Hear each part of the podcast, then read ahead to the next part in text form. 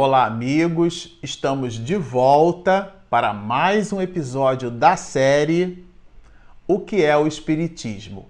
Este, o episódio de número 41. Bom, para você que está nos acompanhando no canal, nós estamos trabalhando o capítulo primeiro é, da, dessa obra, O que é o Espiritismo, e nele Kardec, através de um diálogo, vai apresentando os princípios básicos da doutrina espírita.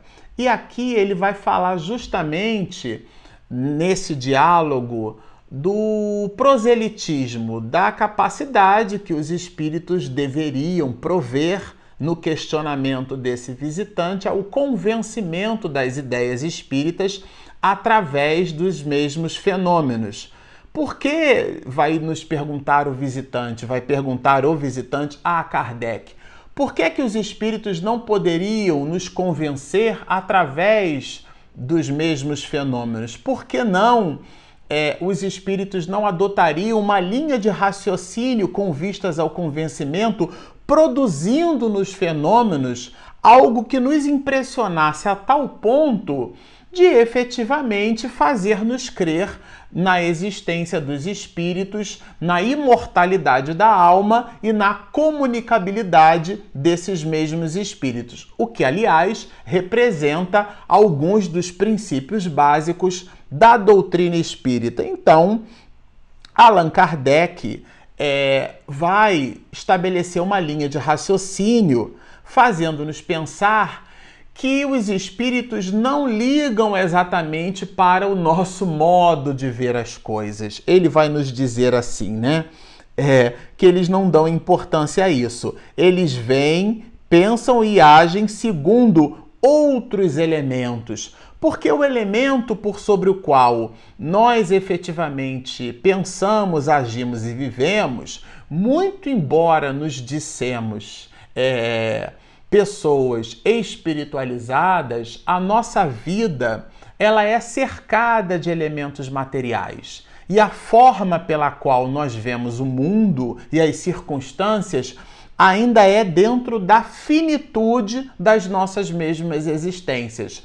Então, um determinado plano espiritual visita, por exemplo, duas, três, cinco, dez encarnações, dez existências. É, nós nos recordamos do diálogo de Públio Lentulus com, que na verdade é o senador romano, que 20 séculos depois será é o mentor espiritual do apóstolo da mediunidade. Estamos falando de Emmanuel e o apóstolo da mediunidade. Estamos falando de nada mais, nada menos que Francisco Cândido Xavier.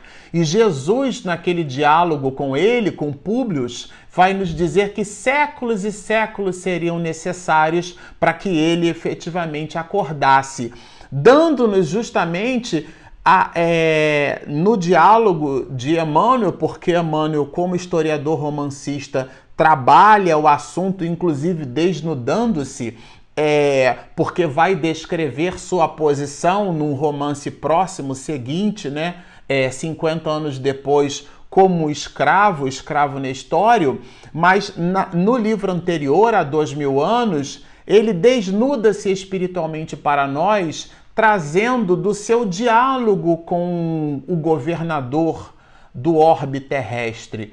E Jesus, nesse diálogo, vai fazer-nos perceber que ele, Jesus Cristo, possuía essa visão transcendental ou uma visão mais adiante, porque vai no diálogo com Emmanuel, que traz para nossa reflexão e profundidade a necessidade de séculos e séculos para que ele, Emmanuel, Hermano Manuel da Nóbrega, fosse então dissipando as suas questões e conquistando o seu patrimônio moral, ao ponto de poder ser considerado por nós nos dias de hoje o espírito que mais conhece o evangelho Emmanuel tem um trabalho enorme em cima da, da série Fonte Viva, que é um trabalho onde ele faz uma análise, uma interpretação de passagens e de citações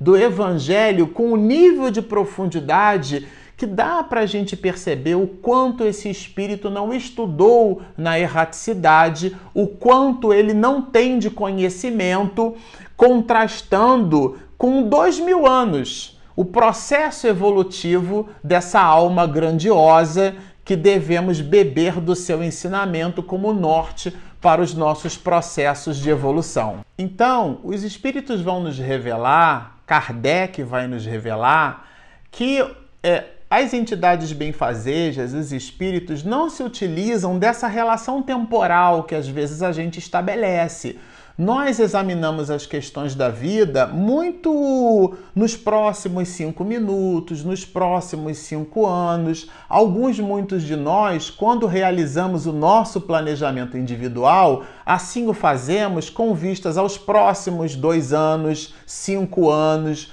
Os grandes planejamentos nossos são feitos quando a longo prazo, e os chamamos de longo prazo, por exemplo, com 10, 15, 20 anos, a compra de um imóvel próprio, aonde a gente o divide em parcelas que somadas seriam 15 anos, 20 anos, 25 anos pagando um imóvel. Então, uma pessoa que começa a pagar um imóvel com 30 anos de idade terminará por quitar essa dívida quando de sua regularidade aos 55 anos de idade. Isto é, esse seria e poderia ser considerado um planejamento de longo prazo, mas aqui Kardec estabelece uma outra linha de raciocínio. Os espíritos possuem um planejamento, de longo prazo, mas o longo prazo não é o prazo dentro de uma existência. Então, algo que acontece hoje dentro de um planejamento espiritual superior é com vistas aos próximos séculos como citamos o exemplo de Emmanuel do ponto de vista de sua conquista espiritual e ao mesmo tempo do vislumbre que Jesus possuía a respeito da trajetória espiritual do próprio Emmanuel. Então, como a gente observa, é, Allan Kardec vai trazer nessa resposta uma orientação no sentido de que fazer prosélito, isto é, produzir linhas de convencimento, convencer as pessoas da necessidade de serem ou de terem o conhecimento espírita, essa mesma necessidade, esse mesmo prosélito, está na razão direta dessa visão de longo prazo que alguns muitos espíritos possuem, sobretudo os espíritos superiores que nos governam, nos dirigem e nos assistem. Então ele vai falar aqui que certos pormenores para nós de importância extrema são futilidades a seus olhos, porque nós nos ligamos a coisas puramente materiais, embora nos, nos é, movimentemos e propaguemos que somos criaturas religiosas,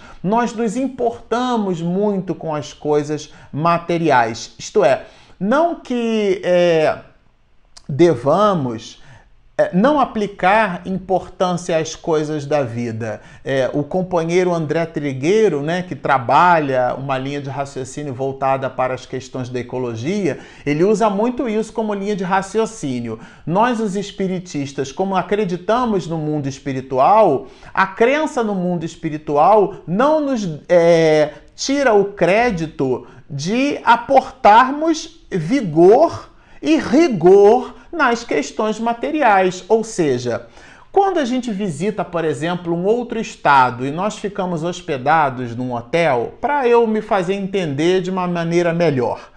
É, é, muito comum que a gente, quando visite um outro estado e estando hospedado num outro hotel, a gente não se preocupe muito com aquele ambiente onde a gente está hospedado, com quarto de hotel. Então ele fica desarrumado. Por quê? Porque a gente sabe que a camareira vai passar de conta em vez ali e vai fazer a organização, vai fazer a arrumação do quarto. Alguns, muitos de nós, poderíamos até deixar um papel no chão. Existem inclusive lembretes em alguns quartos de hotel que, se nós quisermos as toalhas trocadas, porque estivessem ali é, úmidas ou muito usadas e molhadas, bastaria deixá-las no chão. E no nosso ambiente doméstico, nós não colocamos uma toalha no chão com vistas à, à troca dessa mesma toalha. O que, que a gente quer dizer com isso? É que, como nós nos consideramos ali naquele quarto de hotel transeuntes, pessoas de passagem, nós não colocamos o cuidado que damos ao nosso ambiente doméstico. Porque no nosso ambiente doméstico existe uma certa relação de pertencimento que nos é, descredencia a movimentarmos-nos de uma forma que produzisse e fosse interpretada como um desleixo. O que, que a gente quer dizer com isso, comparando com a argumentação de André Trigueiro? É que o André vai nos dizer que consideramos sim o mundo espiritual como sendo a nossa verdadeira pátria, mas isso não nos dá crédito para desprezarmos as coisas materiais. Logo, não estamos aqui na nossa linha de raciocínio descredenciando as coisas materiais. O que estamos buscando observar é que damos valor excessivo às coisas materiais. E na linha do tempo, esse excesso de valor que aportamos às coisas materiais, quando o comparamos com o valor que o mundo espiritual dá, é, as grandezas e proporções são bem diferentes. Então, aquilo que a gente vai considerar como sendo de importância extrema para o mundo espiritual são futilidades são realmente coisas muito pequenininhas. E Kardec vai nos dizer ainda mais: para compreendê-los, isto é, aos espíritos, é preciso nos elevarmos pelo pensamento acima do horizonte material e moral. Ou seja, precisamos nos colocar num patamar superior. Não é que nos. É, sejamos né, superiores. Não, é um exercício de buscar entrever as coisas e as circunstâncias numa outra dinâmica, numa outra perspectiva, numa perspectiva espiritual. Por tudo isso, os espíritos superiores não buscam como objetivo realizar prosélito, realizar convencimento a aqueles de nós que nos movimentamos na análise desses mesmos fenômenos, colocando aquilo que o próprio codificador vai chamar de ideias pré-concebidas. Uma ideia pré-concebida é uma ideia cheia de pré-conceitos. Um pré-conceito é alguém que, que a, é, conceitua previamente. Conceituar previamente é conceituar sem todo o material analítico necessário para construir essa própria conceituação. É usar dos elementos que possuímos para observar algo que não conhecemos. Isso chama-se pré-conceito, conceituar previamente é no arrobo de vaidade, de arrogância, alguns muitos,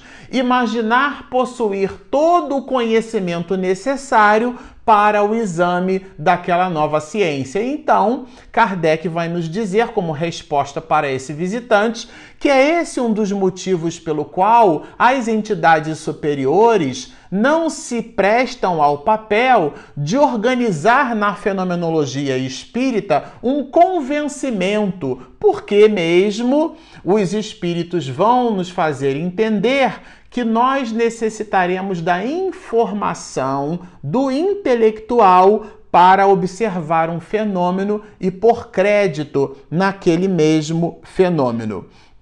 E continuará Kardec a nos dizer assim: os espíritos gostam dos observadores assíduos e conscienciosos. Por quê?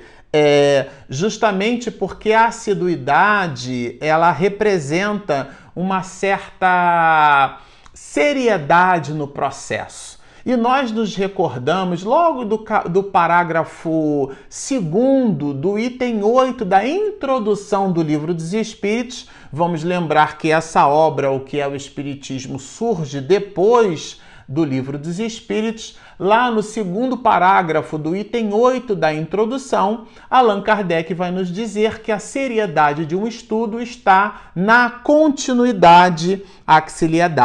O que caracteriza um estudo sério é a continuidade que se lhe dá. Será de admirar que muitas vezes não se obtenha nenhuma resposta sensata a questões de si mesmas graves, quando propostas ao acaso e à queima-roupa em meio de um aluvião de outras extravagantes, demais sucede que frequentemente, por complexa uma questão, para ser elucidada, exige a solução de outras preliminares ou complementares. Isto é, para que nós elucidemos, é como um processo gradativo. A gente primeiro aprende a tabuada, aprende a dinâmica é, da multiplicação, mas como pré-requisito precisamos das dinâmicas e da noção de aritmética. Então, primeiro precisamos aprender a somar.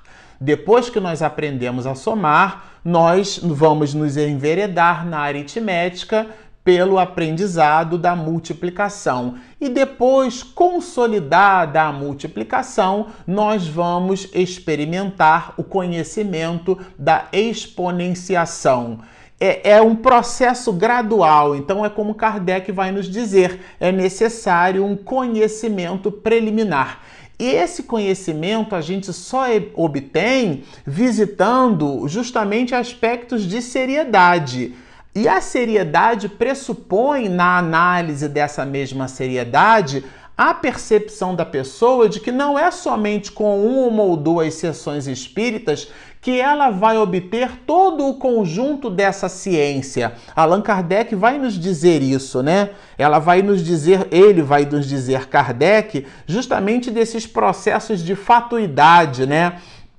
Dessa presunção que algumas pessoas possuem em analisando algo por primeiro já estabelecer juízo de valor sobre aquilo que está observando, como se fosse douto naquele assunto, contrastando justamente com a necessidade do sério. A pessoa séria não tem esse arroubo de comportamento.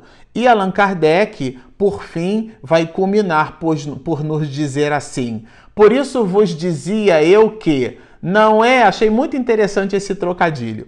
Por isso vos dizia eu que não é a fé antecipada o que pedimos, mas sim boa fé. Isto é, a, a boa fé é a, é a boa intenção, é a pessoa não ir para uma reunião com vistas à análise desses processos armada imaginando identificar é, dentro da linha de raciocínio que possua todos os elementos necessários com vistas ao entendimento dessa nova ciência, porque vamos fazer recordar que ao final da introdução da obra O que é o Espiritismo, Kardec vai nos definir o que é o Espiritismo. O Espiritismo é uma ciência que estuda a natureza, origem e destino dos espíritos, bem como de suas relações com o mundo corporal.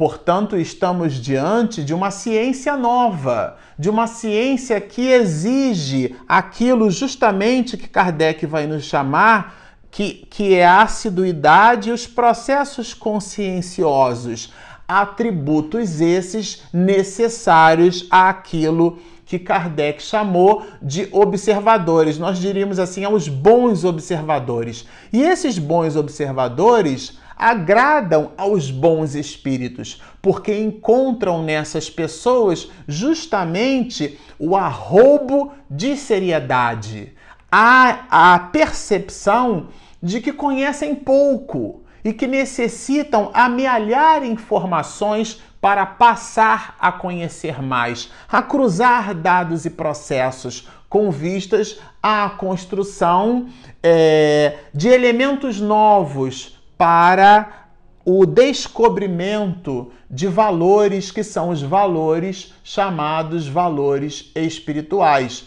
Porque vamos lembrar que um dos princípios básicos da doutrina espírita é o da comunicabilidade dos espíritos. Mas no capítulo 1 da primeira parte do livro dos médiuns, Kardec vai abrir a obra nos dizendo assim: há espíritos. E durante o momento em que ele discorre o capítulo 1, ele vai nos lembrar: antes de tornar alguém espírita, torne o espiritualista, que é um erro da nossa parte produzir uma abordagem para o materialista falando de espíritos.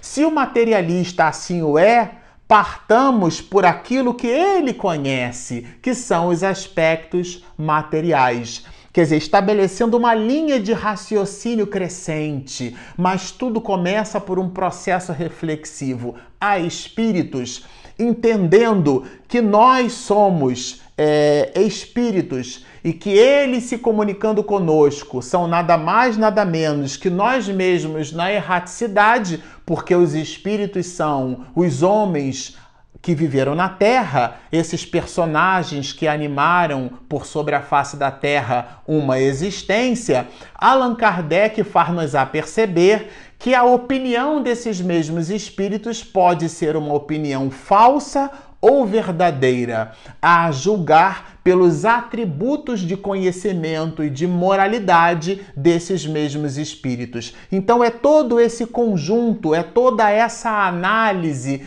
que o codificador nos convida à reflexão. E ele encerra esse processo trazendo para nós o item que será objeto do estudo do nosso próximo episódio: Origem das Ideias Espíritas Modernas. Estamos no século XXI, na era da, da modernidade, mas isso será objeto do nosso próximo episódio. Por enquanto, continuem conosco, assistam às nossas, aos nossos estudos, postem os seus comentários e muita paz.